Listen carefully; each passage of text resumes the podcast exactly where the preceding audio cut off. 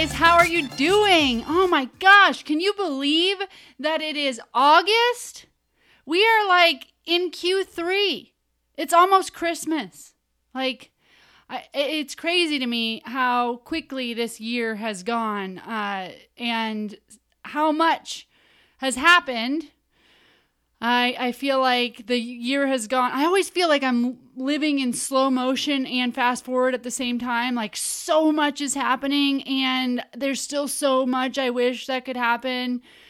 And uh, I was recently talking to one of our new locations, and she recently got certified, and she said, Oh, I'm really excited and overwhelmed at the same time. And I thought, yeah I get that. I actually live in excited and overwhelmed. And I love that space. That space gets me fired up and keeps me just stoked for life. And so I want to ask you guys what makes you excited and overwhelmed? Or when was the last time you were excited and overwhelmed at the same time? Because I think that's where we grow. You know, we've got to find things that are interesting. They excite us. We're passionate about them. They they, you know, light our fires. But we also have to be like nervous and like we're not quite sure how to do it because that's the uncomfortable piece, right? That's the out of our comfort zone that is going to allow us to grow and shapeshift and learn and you know get farther along in this journey. You know, we don't we're not going to grow at all if we're not uh, getting into our com- out of our comfort zone. So, you know, I really encourage you guys to go find something, anything that makes you overwhelmed and excited. You know, if you have been trying to or interested in something, but you're like, have no clue how to get started on that, just start down the path. If you, you know, research it, if you really want to learn how to be a life coach, you know, you can go Google that and find an online course and take the first steps towards doing it. If you want to try a new hobby or if you want to get involved in a new sport or whatever, go do it. Like start pursuing it because the things in the back of your mind, those little like little hints of inspiration that that would be cool like so many people I talk to say, I wish I, uh, oh, I'd love to write a book. I tell people that I've written a book, and there, so many people reply with, I've thought of writing a book. And I'm like, so what is it between, what's the difference between the people that write the book and don't write the book? Well, it's work, right? It's a lot of work. And we don't know how to get it published. And we don't even know maybe how to use Word properly to set it up to make it be like a book. And we're not really good at grammar. And we don't really know who we would have edit it. And we don't even know if our story's worth sharing. We don't even know if somebody would read it, right? So there's a whole bunch of things we don't know that are overwhelming. So we just don't do it. But the truth is that we write the book for us, right? We start the new hobby for us, right? So you just start writing it, however it is. You just get it out on paper. And then once the book's done, well, now you've got a flippin' book. So you better go find somebody. You then then you feel a lot less overwhelmed about figuring out how to self-publish because you've already got the work done. You've done the book. You don't have a problem getting somebody to edit it because you already have the book done. So you reach out to people and say, Do you mind reading this for me? You don't mind figuring out how to get it in a format so that it can be published because you've already got the thing that you need to get in the right format. So the lesson is just start. And the things you need to start on are the things that make you excited but overwhelmed. What makes you excited but overwhelmed? I'll tell you, I recently just started uh, releasing online courses. First, I did the online course for mentors so that everybody that was a location could send their mentors to an online training and they didn't have to do the work anymore. And I knew that I needed with COVID to make our certification training online as well. But I didn't know how to do that. I didn't know a camera setup that I needed. I didn't know how to do microphones. I didn't know how to edit video. I certainly didn't know what platform to use to upload the videos to so that people could go through the course seamlessly, how they could submit assignments. Holy smokes. Like I was overwhelmed, right? What did I do? I asked a couple people I knew about their setups that I knew that they did like videography and stuff like that. They suggested some pretty low cost options for me to use equipment. Uh, you know, like using my own iPhone and getting a, you know, $50 ring light and stuff like that. Like the barrier to entry wasn't that difficult. Then I went on YouTube, looked at, you know, reviews on different online platforms, and I watched several reviews, and they said, you know, this one, when compared to this one, has this function, and this has this these features. And I made a decision based on free content that was out there on the internet. And then I shot a video and I started looking at YouTube on how to edit those videos in iMovie. So, you know, three weeks ago, a month ago, I didn't know how to make an online course. And today I have mentor training online and a 42 lesson certification course that people can use online. And was it overwhelming? Yeah. Was it exciting? Hell yeah. And now, guess what I am? I'm fired up because now I know that I can do something that wasn't that difficult. I told my husband the other night that me getting my master's, I'm like a semester away from getting my master's. And I told him, you know what my master's has given me? You know what going back to school has given me? And he was like, well, a lot. I mean, more, more job opportunities, a better resume, you know how to do evaluations. And I said, no. It, the number one thing it has given me is that I can tackle anything. Nothing is a big project to me anymore because I would have you know, statistics homework and I would have papers due every week and I would have to write these long 25 page portfolios and evaluation reports. And honestly, I would look at a lot of my assignments and say, I have no clue what to hand in. I have no clue what to write. I have no clue how to do half this stuff. But guess what? I would sit down, I would dig into it because there was a deadline, and I would come up with something and I would turn it in. And guess what? I never got below an 80. So, something that I thought I absolutely couldn't do or was over my head, because there was a deadline and I was paying for school you know, I did it. And then it just made me realize like you can pump a lot of stuff out, you can produce things. So uh, it's really just given me kind of this tenacity to understand that I can just, I can do anything. And so I feel like we need to put ourselves in those positions. We need to get excited and get overwhelmed and push ourselves to do things we have no clue how to do. And the other piece of that is to get whatever our product is out there. Because, and I'm not saying don't do everything with excellence, but every book, every revision of my book I've put out has typos in it. You know, there's plenty of social media posts I put out with typos in it. Things aren't perfect, okay? But at some point you need to get yourself out there.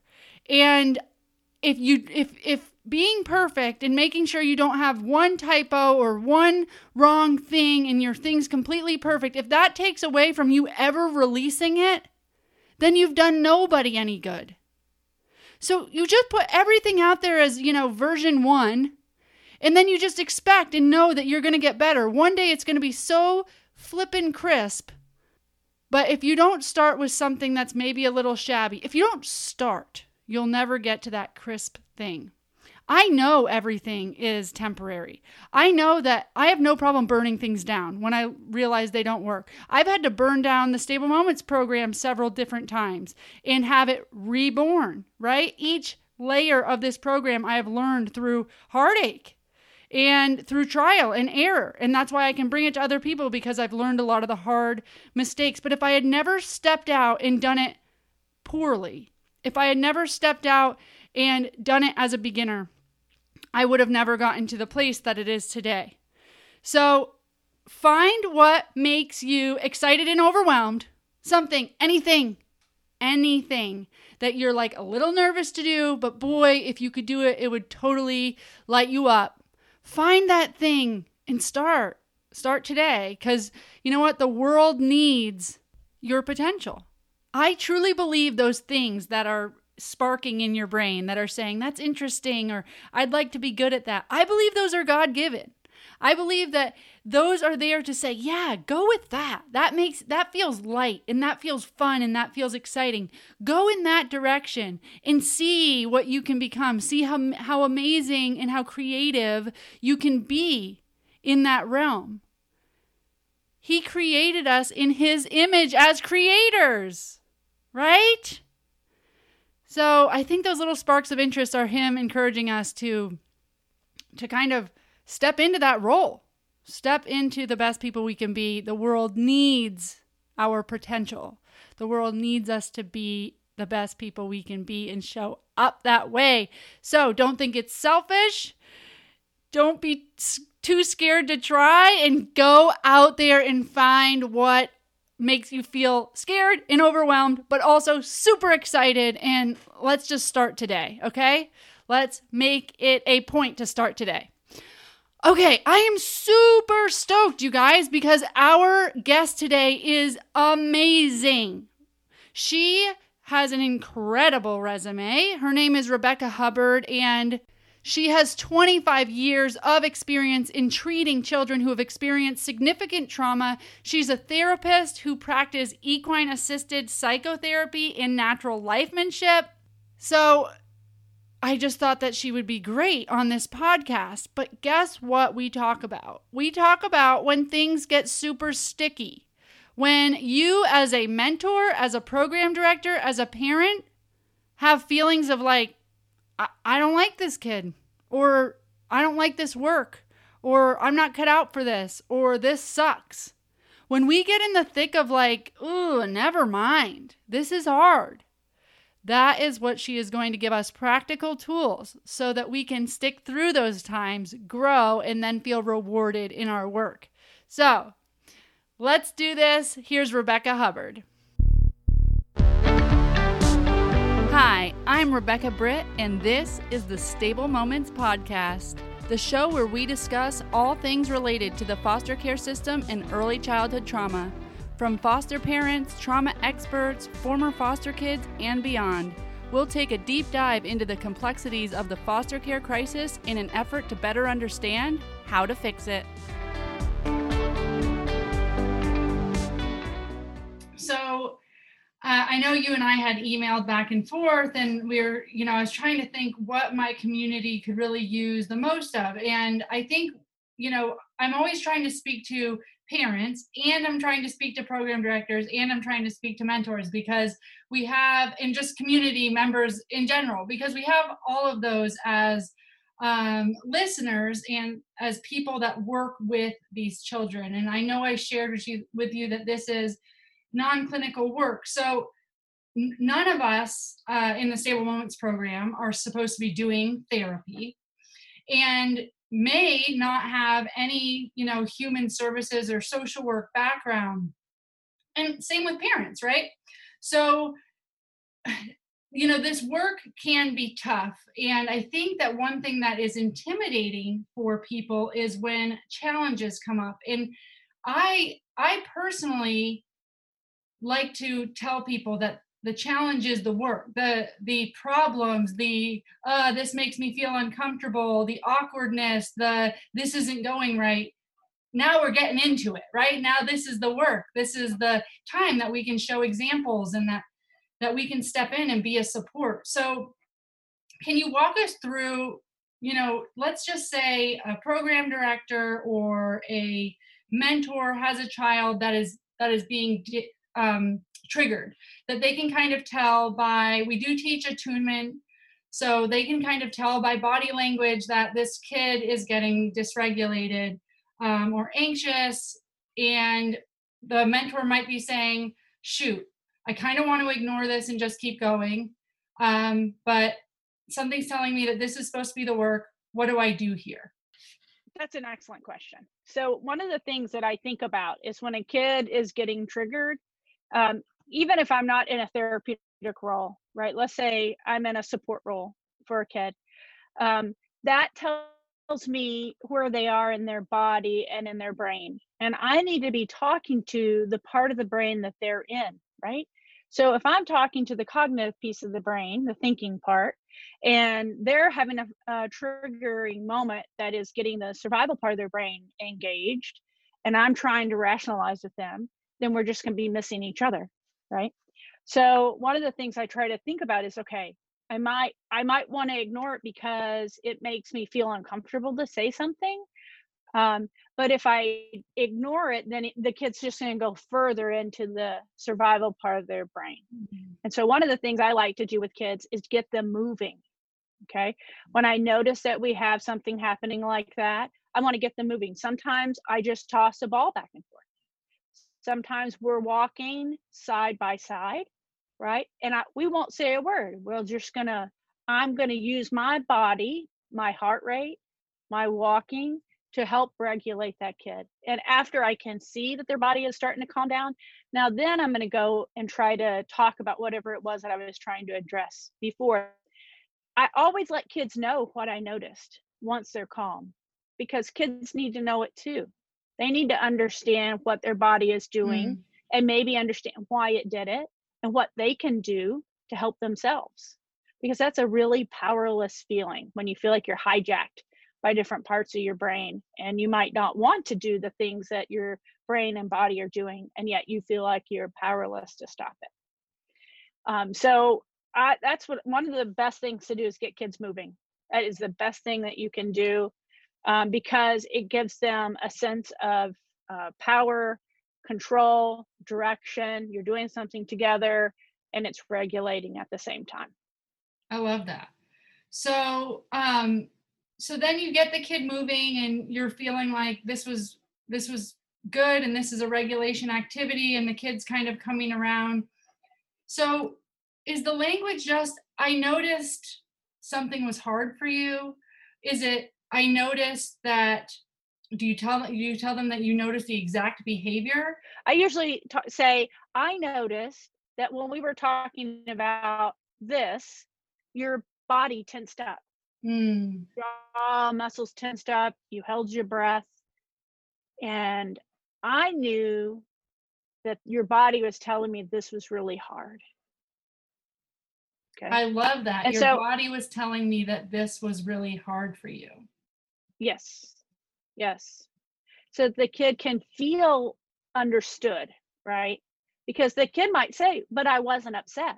Mm-hmm. And, you know, you can be in two different uh, parts of your brain at the same time. Your body can be going crazy, and you're like, I have no idea what's going on. I'm not upset. I don't know why my heart's beating so fast. But most kids aren't even connected to their body, so they don't even know that their heart is beating faster that they're holding their breath, or that their muscles are all like this they can't tell. Yeah, and right? they might think that it it was wrong. That they're being yeah. pointed out, like I noticed, you know, you tensed up, and then they're like, "Oh shoot, is, is this mentor going to like me? Oh shoot, did I do something wrong?" Right, and so they, it's a really important to help kids understand why we talk about our body responses, because I will even talk about mine. Mm-hmm. I will say if if I'm talking with a kid and the kid says something and I notice that my stomach clenched up. As we're talking about this, I will say when it's appropriate, I'll say, you know, I noticed when you said whatever that my my tummy really got tight. And I have to listen to that. I'm like, what is it that my tummy is tight about? So I'm modeling for them that that I'm going to listen to my body, right? Because my body is giving me a lot of information you know one of the things that i think we don't do very well as humans is listen to this vessel that we live in mm-hmm. it's an instrument and and it's an amazing instrument for attunement for regulation for helping someone feel heard for understanding something on a deeper level right you know horses have really helped me a lot with that right because they listen at, at such a different level and so, really being able to pick up on their subtle cues and then start to notice mine and my own body when that's happening with horses has really helped me be able to get better at listening. But I think that's one of the best things we can do as mentors, as therapists, as foster parents, as parents, is to be able to be attuned to our body and listen more to it because it has a wealth of information and knowledge and wisdom. Yeah, that pausing and listening and and horses give us such good feedback that we can usually get some type of feedback from the horse so that we can do this exercise even when we're brushing or we're walking or if leaves rustle and we go oh like what's the horse telling us we can do that same thing with our bodies and kind of get this dialogue going with the horse mm-hmm. so that it's just mm-hmm. normal to talk about our reactions and what we're what our body's telling us what the horse is telling us right yeah and if I think a kid's brain, you had said earlier, the kid might think the mentor doesn't like them if they, you know, notice this about them. If I feel that that's what a kid is saying, I will, I might just name it. I might say, you know, I noticed that when I was talking about what your body did, that it looked like your brain was saying some really mean things to you. Is mm. that possible that that was happening?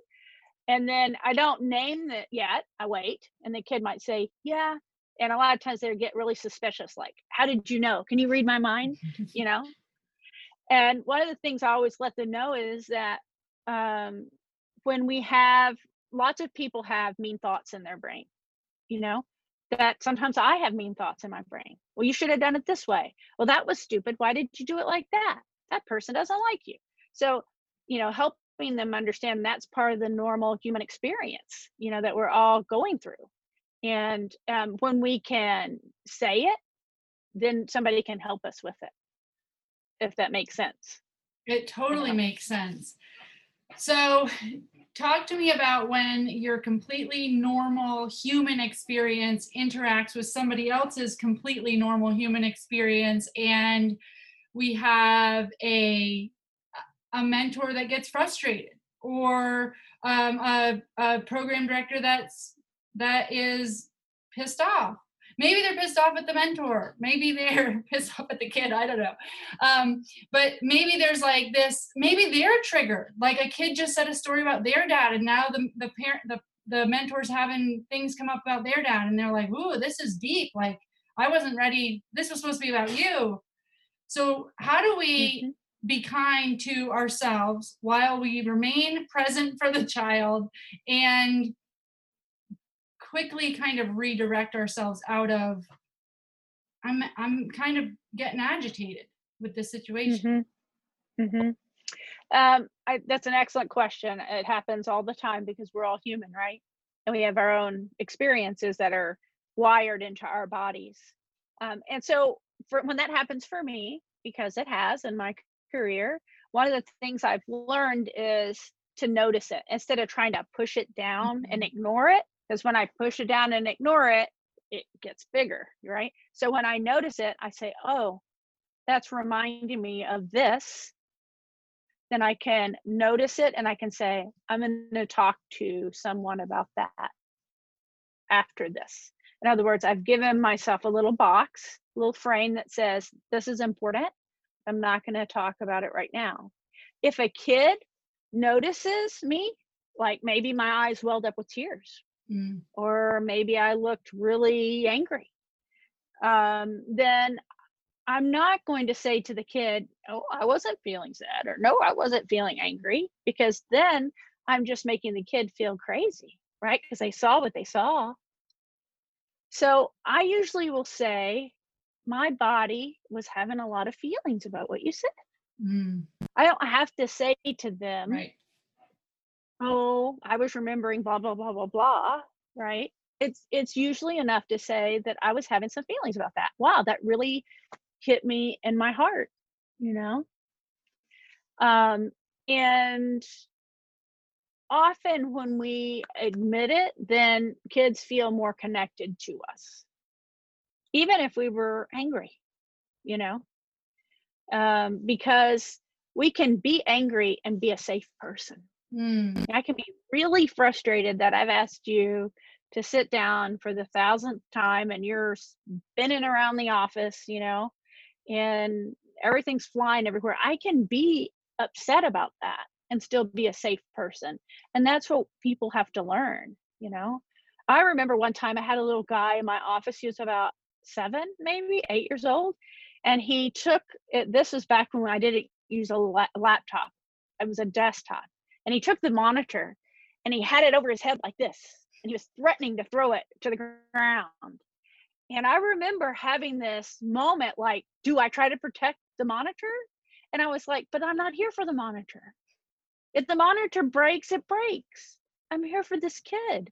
And he was having enormous scary emotions for himself. He was terrified and he was doing everything he could to try to get me to react in the way that he expected adults to react right? And i didn't. And the monitor didn't get busted. Now Mm. i think that might be a very lucky thing that the monitor didn't get busted but i decided that the monitor wasn't the most important thing Mhm. that he was. And you know when you when you make that shift kids can feel it. They can really feel it. They know where you're connecting is it the stuff or is it me i remember him what- right before he graduated um, he sat down next to me and he said do you remember the time that i was going to break your computer and i was like i do remember the time you were going to break my computer he said i knew you loved me then and I was like kind of speechless. I was like, "How how did you know that?" And he said, "Because you didn't really care what happened to your computer. You were only caring about me." Wow. My words didn't say that. It was my body and it was my energy and it was everything I was paying attention to was about him and not about what got broken or didn't get broken. Wow. And, And he translated it in a very yes, that's how he that's how he translated that. Yeah. That's incredible. And so it's going to happen. We're going to get triggered. We're going to have a lot of big emotions. Uh, when we work with people, it's going to happen. And so it's just really important for you to recognize it, uh, to validate it for yourself. It's okay that that came up for me. It's okay that I'm having these feelings. Um, and I can talk about that later. If you are so triggered that you can't like put it to the side, then it would be at that time that you'd be able to say something to the kid like, you know, I'm going to have to cut our meeting short today and then go and talk to somebody about it. Mhm. But the worst thing to do is to pretend like it didn't happen because it will happen again. Yeah, and I think that there's there's a balance. I had a I had a uh, situation with a mentor that had gotten triggered. S- Something about her dad, you know, was coming up, and I she went ahead and labeled it. Said I'm having some feelings about my dad, and then went and told her all about her situation with her dad, and was you know kind of crying and had to really intervene and say like, "Ooh, we're not doing this here. Um, so there is a there is a validation of feelings and exemplifying that yes i as a human are having am having feelings now and we have feelings right and things can make us want to cry and that's okay um and then trying to either bookmark it or like you said which i loved was if you're at a point where you're like holy smokes this is hitting me and i can't even be present then at Mhm. least mentors in our program have the option of tagging out with like the program director and saying like hey i need to take five minutes and even telling a kid i had to take five minutes is okay the inappropriateness comes in self-disclosing these things Right. with let me tell you a child that may have never had a dad so probably doesn't care you know it it's re- it really seems inappropriate to bring up you know a squabble that you had with your dad um Right. so so yeah i think that that labeling it and validating it doesn't mean which is so important for our non-clinical people doesn't mean going into it doesn't mean going Right. into the depths right. of it Right. Because then what happens if you go into your stuff, you've lost your focus on the kid. And you're there for the kid. The kid's not there for you, you're there for them. And there are other adults, hopefully, in your life who are there for you that you can share that stuff with that's more appropriate. But for the kid, if it stops being focused on the kid, you know as a mentor i'd say we have a problem because that's the whole reason you're there is to help this kid right and you are and that's that is the the rule of self-disclosure is it of benefit and by validating and showing a kid i'm having feelings it is it is about them. It benefits them by showing that you have feelings and that they're not alone in when they have feelings. Right. And just Right. not going yeah further and even not only going further with um not only going further with your story but you don't have to feel like if you're a support person that you need to dig into their story. You can be there and say this you know i can see like it's okay to be angry or it's okay to get frustrated without saying what you know what was it? Or you remember your mom? Or you know we're not therapists. We're not trying to dig in. You can be a support person and hold that space for empathy by just saying that you notice using some of this language that has, rebecca has shared with us uh, without trying to go further. Right. Right. Because really the power is in the moment. Mm-hmm. The power is in what you're providing the kid in this very moment that you're listening to them with your whole heart your whole body that you're completely present. That is what changes the kid's life. It's not about discussing hard things. It's about you being there when they're having difficult emotions or that things are going on in their lives right? Because what they believe usually is that nobody wants to nobody likes me when i feel this way Mm-hmm. or when I have feelings. So I have to pretend not to have them. Mm-hmm. And we know that's not very healthy, right? So that's the best thing a person can do is just be there Mm. with your whole self. I love Yeah. that. Well, so this work can easily kind of be a mirror and help you identify your work.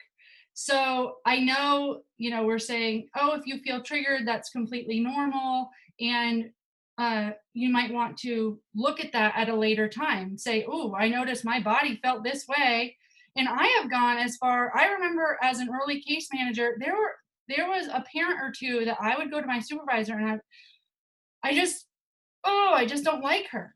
Literally was my feelings. I just don't like her. And of course, my supervisors were like, okay, well, it's not about, we're, we're not in the business of liking people, we're in the business of helping people.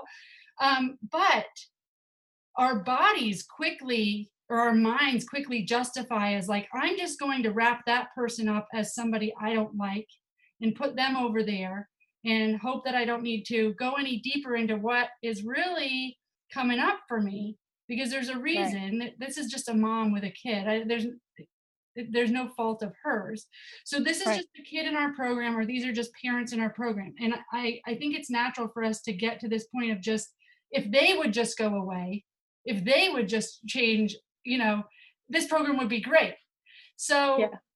what is that really telling us about us and how can we dive into that work Okay. That's a great question. I think that when that happens, when there's somebody we don't like, you know, for whatever reason, I, I think it's great to go to therapy and to figure that out, right? Because that's you. It's about you. It's not about that person, right?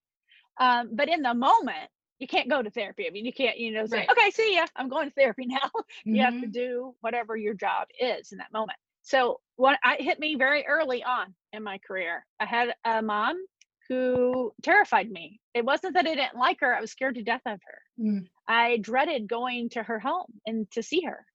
And I remember, I don't even remember who told me, but somebody said, find something you like about her. Mm. And I was thinking, that is impossible. This is what I was thinking. Impossible.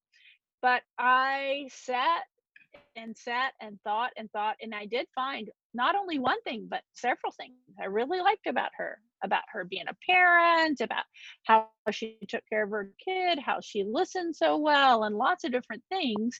In the moment that I identified those, the feelings I had, they were still there, but they were not driving the bus, so to speak. They were not Mhm. taking me places I didn't necessarily want to go. And I felt like I had much more ability to interact with her in a better way. Here's the thing people know when you don't like them for whatever reason. They know, they can feel it. They might not be able to articulate it, but they know. And their bodies tense up too. And and so it is it behooves us if we're going to do this work to be able to soften our bodies to find things we like about this person. Because usually when you find one thing and you start to soften about them then you find more and more and more. If whatever it was that was bothering you about that person is smaller piece of that. And then you can work on that on your own time. That's when you should work on it not with the client. And work on you know let these other pieces uh, be in the forefront for you. Because your clients will know, right? Um, I used to, people used to say to me all the time, why don't you have a high no show rate? Your clients come. They may be, they might be 45 minutes late, but they come. They, why? Why? And I said, because I don't care how long, that how much they're late. I'm going to say, I'm so glad you're here. I'm so sorry we only have 15 minutes, but let's let's connect and let's talk for a few minutes. I don't just say, hey, you know, you're late. Uh, I don't have time. We need to reschedule. Because I, I wouldn't like that as a person. Mm. If I struggled to get wherever I was, uh, then I I would feel ashamed if somebody, you know, kind of told me, nope, you're late. I, I can't see you. Now, I won't see them past their appointment time because that's not fair to my next client right you know but i do want them to know that i understand that it took it was hard it was hard to get there hmm. you know i had a kid show up one time at a for a seven o'clock appointment she was 11 i think and she showed up by herself uh, at 7.45 and i was like where's your mom she said well my mom got stuck at work so i took the bus to come and see you now that was a kid I usually left at eight. I stayed and did a session with her because she took an enormous amount of effort uh, to do that, and that meant it meant something to her, right? Mm-hmm. And so I wasn't going to say, "Well, we only have 15 minutes." I didn't have another client, so I was able to give her extra time, you know. But when people buy in, you have to let them know that you notice how hard they're trying because people usually are doing the best they can. Absolutely. I I have a question off that. So uh, we had a. I, I've had parents before. Of, of course, I'm, you're going to have parents that come late. These are like sometimes they're bringing seven kids in a passenger van up to the barn. So you're gonna have uh, yeah. late people. But um, I, I had a mom once that would have her kids uh, apologize every time and then say why they made them late and it was really a very like beautiful intention from the mom because she was trying to tell us like i value this service. I value that you guys are here waiting and i'm going to teach my kids that like it's not okay. Uh, but i felt like it started moving into this like every time we were starting sessions on reporting something negative and i just didn't like the tone of we have to start with an apology and then we can go in. So what would you do for program directors that are listening um, what would you recommend to uh, say to the parents or to kind of shift how we're entering sessions when we're late first off that's a very good thing to notice what was happening you know in your body around that right? Because as you said, it was well intentioned, but it felt like it was going somewhere else. Um, usually, I want to talk to the parent about that, you know, mm-hmm. and so if I can, I would want to talk to the parent by themselves. I don't want to talk about this in front of seven kids.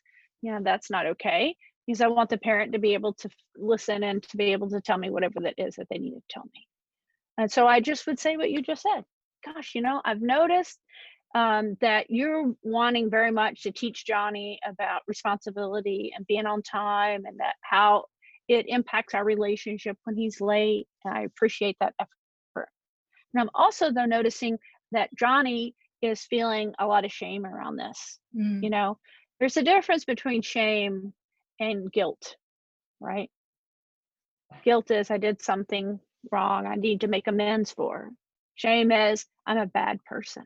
Mm and we don't want Johnny to feel like a bad person, right? And so I would problem solve with her like, how could we do this differently? You know, this is what you're wanting to teach him, but you're not wanting to teach him this other thing. So, how could we problem solve that a little bit differently? And that's that's the way i would try to handle that. And if mom's okay with it i would bring johnny into the conversation around that point and say hey you know i've noticed that you're working on being on time.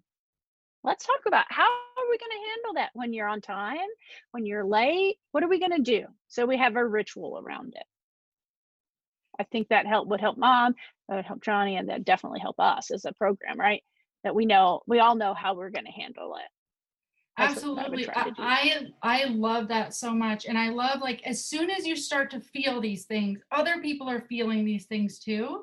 And they don't have the answers either. And so they're looking for how can we work this out so that I mean mom probably felt guilt. Um, the kid felt shame and and we were there going, oh, like we can manage this better. And I think it's so important to have these conversations as soon as we notice them and i'll just say like i've no like in this situation uh this kid could this actually happened the same family same kid started running away when it was time to come to the farm and it ended up being not that he didn't want to come to the farm he didn't want to report he knew he was going to be late again so he would rather just not go he, you know what I mean? He didn't want to report yeah. that he made us late. So it really spiraled kind of out of control. So not only, you know, noticing these things but bringing them up and just having a really transparent conversation with mom and i think it i think it really it's connected to what you just said about when you're starting to feel like feelings of i don't like this person or i don't like this kid which are valid feelings i think uh, for foster parents, for program directors, for mentors, when you think about things you do like about the kid, I, I use the same kind of thing when I would notice when I used to do home visits and I would notice parents, the first thing they would do is report all the bad behavior that happened that that month or that week. They would say glad i'm glad you're here she's been you know stealing and so i i would say i want to start my time when I enter the house, I want to start with three things that we did awesome uh, this month. Of course, we'll end up talking through some of your challenge points. Um, and that was me as a case mm-hmm. manager, not necessarily what um, what people in this program will be doing, but starting off with, I remember at one of those times when that kid jumped out and he said his mom was saying that he was late. I had asked him, "What's something that you're super proud of this week?" um, and tried to reframe it right in that moment because I could see the shame cloud was coming over. And here I am looking, waiting for an apology I felt completely uncomfortable taking. And so I tried to shift that in that moment. Now, I will say, asking a kid what they're proud of that week can also be shame inducing because if they are if they feel like they're worthless and they don't do anything right then now they can't come up with something they're proud of you might have just like compounded this shame feeling but I do I do like this idea of reporting positive things off the get-go and thinking of things you like about a kid. Would you suggest or if you're a program director or a case manager or somebody like that thinking of something you like about this parent, would you suggest verbalizing those things? Yes, I think that it's important to be transparent with a parent, right? I mean, if I'm feeling uncomfortable about what's happening and I'm worried about my relationship with Johnny and and mom and then I'm going to want to have a conversation about that. I do think it helps to have rituals. I have rituals that I start my time with kids with the same way and I end them the same way. I think that's okay. And I that helps parents to know yes we're going to talk about these things and we're also going to get to my concerns you know and i also try to help parents know how to report their concerns okay? Because those are the growing edge things that's the way i discuss them those are the things we're learning mm-hmm. right? If i'm struggling with whatever it is that's your growing edge this is what we're working on okay? And i just tell kids it's important for me to know where you did well this week and where you struggled so that i know how best to keep helping you, right? What do we need to work on to help that go better for you? Instead of it being report, you know, you're a bad kid, all these things, you know. If the parents know how to how to give you that information, then they don't have to overly bash the kid.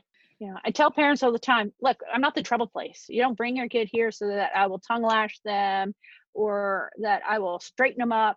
Because if that worked, you wouldn't have to bring your kid here. Mhm. Uh, so I don't have any magic pill. I don't have any magic that if I say this, your kid's going to magically do better. It's about us building a, a relationship together, you know, us as a team, me, mom, dad, kid. And usually when parents understand that and they understand where you, they give the feedback, that it goes a little smoother, no matter what kind of program you're running. I Does that make sense? that. I yeah, I love that. And I think the more structured, you know, we talk about being structured and flexible, of course. Uh, but the more clarity you can provide of what your service is and how we communicate and the approach we take, uh, Right. the more you will feel in control and you will give that, you know, kind of gift to the parents and the kids of, okay, this is how this runs. This feels safe to me. This is structured. But with your um, like trying to find three things or one thing or whatever that you like about someone do you find that because people know that because people can feel that you don't like them if you've identified something it would it be appropriate to go as far as to verbalize that? Like if you're like okay i love when this kid smiles that's what i'm going to say. So like to tell that kid next time that they jump out of the car with a smile dude i love that smile. I love seeing that smile when you come here um, to try to start like shifting that energy of mm, I'm normally nervous about my my sessions with you. Mm-hmm, hmm I think our bodies tell the kid. Okay. right? I think when that kid jumps out and he, that, and that kid smiles or is beaming, you know, and you feel that in your body, the kid knows, Mm, you know, that you're excited to see them. You know, your words can match that, but if your words say one thing and your body doesn't say the same thing, then they're gonna not trust your words, mm, right? So it's much more important that you feel it in your body and you let your body speak more than your words speaking. If that makes sense. It totally does. So I think it's a good exercise for any program director that has mentors. If they notice their mentors just having a hard time with a particular kid or personality types or or uh, power struggles or whatever they're going through, if the first question the program director can ask is, "What what are you loving about sessions?" or "What do you love about this kid?" Um, and then I would obviously do that exercise with program directors for parents um, so that we can shift how we're looking. There's so many times that uh, that I just going through the adoption history or the foster care history with a parent, I noticed this huge shift. Like they remember the beginning, they remember when that kid came to them and how much progress they've made. But but being in the thick of it today right now is difficult so sometimes you know it's our job to kind of hold the 30,000 foot view of that framework mm-hmm. Mm-hmm. Mm-hmm. i really like Yeah. that And I also think it's super important when you're hearing all the progress this kid's made that you can verbalize it back to the parent, to that foster parent or adopted parent, whoever it is, right? Because they forget. I can't tell you how many times a parent will bring a kid in for services. We've seen them for a while, they've made a ton of progress, and the parent says, He's not getting any better. Things are just the same. And I take out my intake paperwork and I look at it and I read it out loud. And the parent says, Who's that? I said, That's what you said about your kid. And they're like, You're kidding. I said that? Like, yeah, don't you remember? And then they start thinking back and they're like, Oh my gosh, we have come so far. Right. Uh, and I think it's important to be able to show that we have come far or that a kid is brave, you Mm, know, or a kid is strong or um, a kid um, is able to tell the truth even when it's cost them everything. Mm, right? These are things that sometimes we don't notice right? And these are huge things that we can grasp about who is this kid? You know how does it how has this kid survived whatever it is that they've survived? How have they done that? Because that's an amazing thing to know and to connect with Um, and a kid who is strong and courageous is going to probably be very controlling and hard headed Mhm. because they had to be in order to, to survive, right? And Mhm. so when a kid is starting to try to control everything, you know, one of the things I try to do is breathe into that and say, that's a skill. That's a really good skill to have. So, how do I help this kid feel some control over what's happening right now so that they can relax? Because what the kid's telling me is, I don't feel safe. You know, if I'm having to control everything that's happening here, I'm telling you in in every way I know how, I don't feel safe. And so then that's my job to figure out, well, what can we do to help this kid feel safe? Mm. right? And it's usually something you have to kind of uh, be a, a detective with. Because the kid isn't going to be able to tell you in their words, right? They're not going to say, well, if you would do this, this, and this, I'd feel safer. Most of the time, they can't identify it. And if you ask them, they would say, that's not true. I don't feel safe. I feel fine, right? Because it would be vulnerable to tell you that I felt unsafe.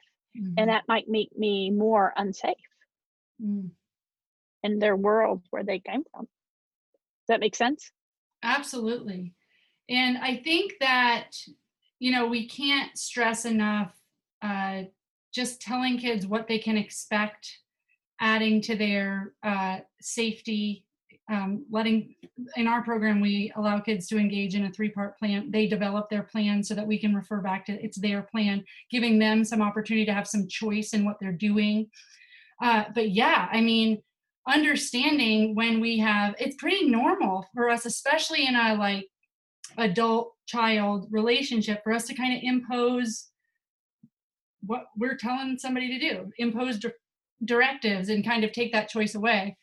Um, so i really love reading that behavior as i don't feel safe. And regardless of what that behavior is if that's what you read it as if a kid were to come up to you and say I don't feel safe, you'd be like, oh my gosh, I'm sorry. How can I help you? So that whether it looks like cussing or acting out or, you know, kicking dirt or whatever they're doing, Yeah. if we can respond to that as I don't feel safe, then it allows us to not react but respond in that empathetic space that's Right. going to be helpful for our sessions. Right. That's right. Because if you brace against it, which we what which is common for us to do, right? Right. When we get in these power struggles with kids, we our bodies race against it. Then we're just proving to the kid that there was something that they needed to protect themselves about this relationship, right? That I was going to be domineering, that I was going to take away their choices, that I was going to somehow be controlling of them. Then when we do that, we get in that power struggle, we're just reaffirming that for them. So it's just going to increase. The power struggle is just going to increase. But when you look at it differently and your body softens, then usually kids are like, their little faces get a little confused, you know? They're like, what just happened? Right? They're not going to ask you that, but they're going to be like, what's going on? You know? I had a kid recently. I was thinking about him because he has a horrific trauma history. And he came to session and he was here maybe two minutes.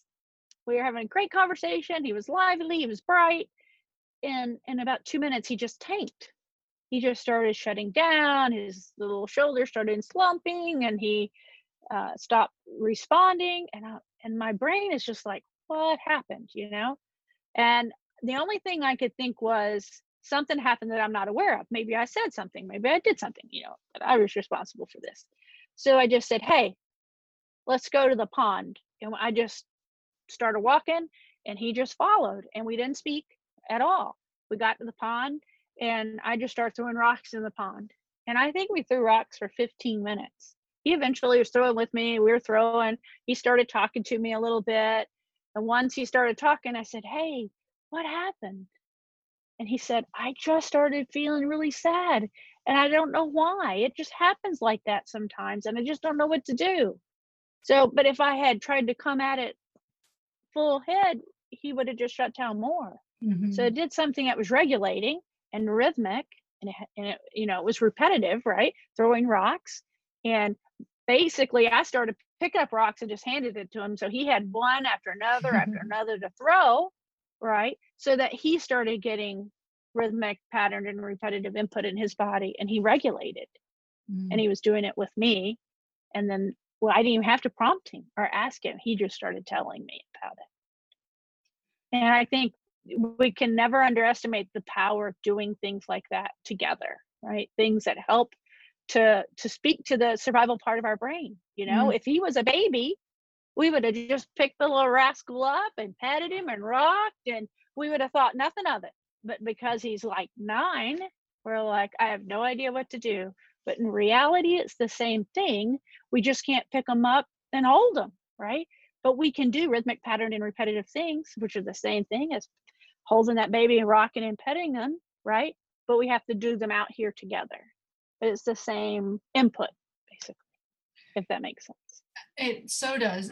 Can you give so if there are mentors or program directors that or parents that are like, yes, my kid gets dysregulated or shuts down or whatever, and I know that I need that I know that I need that outlet, but you know the way you did it was so beautiful where you just said hey let's go to the pond and you made it you didn't make it this like let's engage in a dysregulating you know regulating activity or whatever so can you give some like just really common typical uh regulating activities that somebody can just kind of shift shift gears and go into mm-hmm.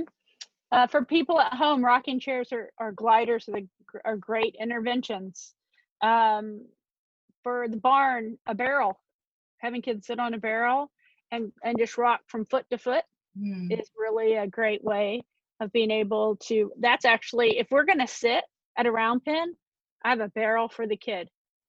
And usually i sit on one too so that way it, we're doing the same thing and the kid will just naturally go foot to foot foot to foot and then that helps them to regulate if they weren't already regulated.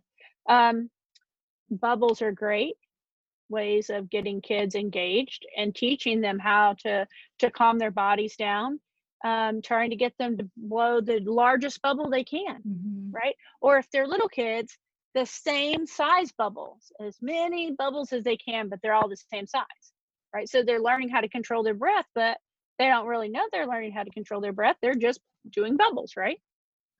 So that's really great. Playing catch kicking a ball back and forth are great ways of doing that kids who like to cook using a rolling pin is another really great thing kneading dough mm. mixing you know these are all things that we do in our lives that we don't even realize are rhythmic mm. right even sweeping is very rhythmic you'll have kids who love to sweep and you're like why do you love to sweep mm-hmm. but it's sometimes it's just the rhythm of it mm. and that it accomplishes something right and so you just have to sort of be creative. There's a thousand things in people's homes. We use drums a lot because drums have been used and uh, gosh, societies for eons. Uh, and so we started using drums to help kids express things that they can't say, for us to be able to connect. And when we work with families, we do a lot of drumming, and it's amazing how connected they leave feeling. Wow. And we might not have said any words. We might not have said anything. We might have only used the drums to express whatever it is that we needed to express. And yet it feels like this weight has been lifted off of you. Mm. Yeah, so I think drumming is great. Uh, people don't have drums. We we live in a drum.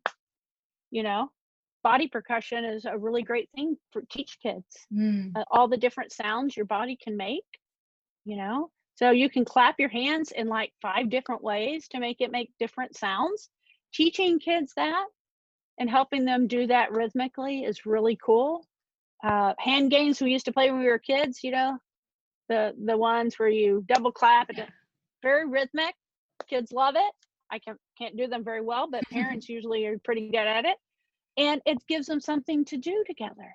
That's rhythmic and and patterned and repetitive and they it feels good to them because they're also connecting right so you just i think be creative that's the best thing i can tell you because there's a ton of things out there you know some parents like to dance and use music and that's great too You know, use whatever the kid really enjoys. I love that. And especially with the like the hand clapping things that kids do, it's a good opportunity for them to teach you if they know one and yes. you don't, then they can be the yes. the one that teaches you, which is helpful too. I absolutely love that so much because when I was building this program, I, I just felt like there was such a gap between there there wasn't like a a learning component or a place for community mentors to really be in because I felt like it was therapy or nothing. And as I was hanging out with kids as a case manager, I was like, we are not doing anything special. Like, yeah, having a social work degree might help, but a lot of times we are like swinging on swings. We are pouring into somebody, investing time.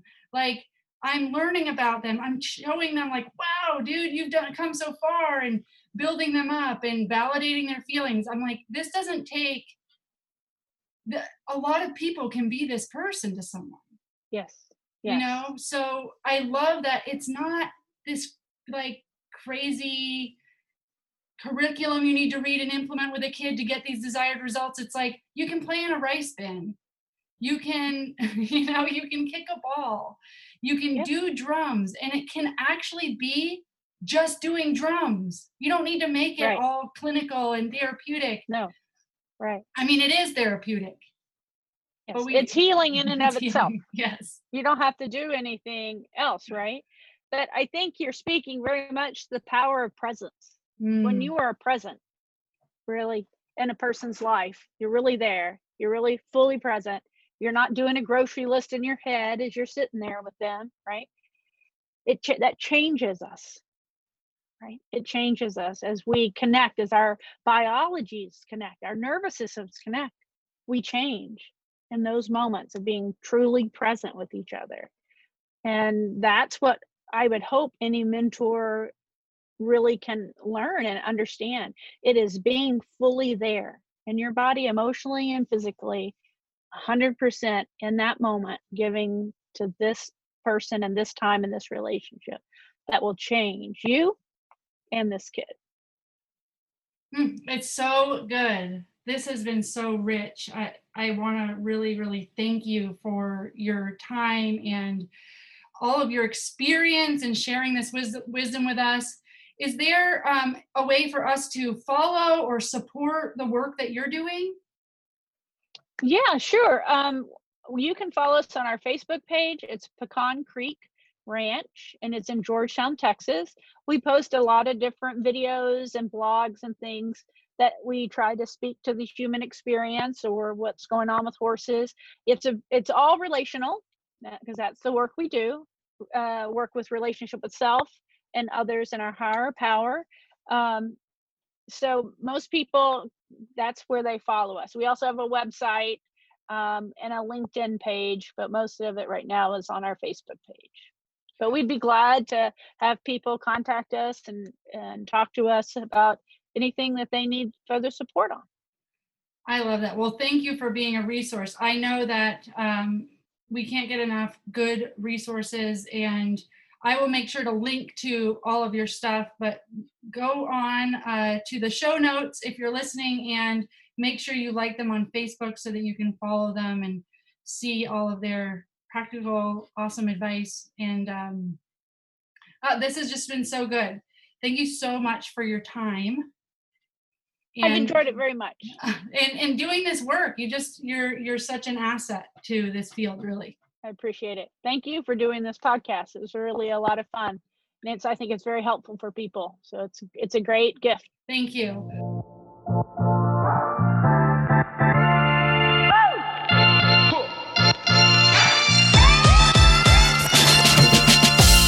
Well, I hope you guys enjoyed that interview as much as I did. Ah, I'm so grateful for people like Rebecca who are willing to just come on and, you know, teach us, help us learn, right? And she gave us some real hope because so many of these activities and so many of the things that she suggested that we do were non clinical, simple, and they just made sense, right? Ah, so I feel a little bit more equipped to go out and be in this world and work with kids. I hope that you feel a little bit more equipped and that you try some of these things next time you notice a kid getting dysregulated.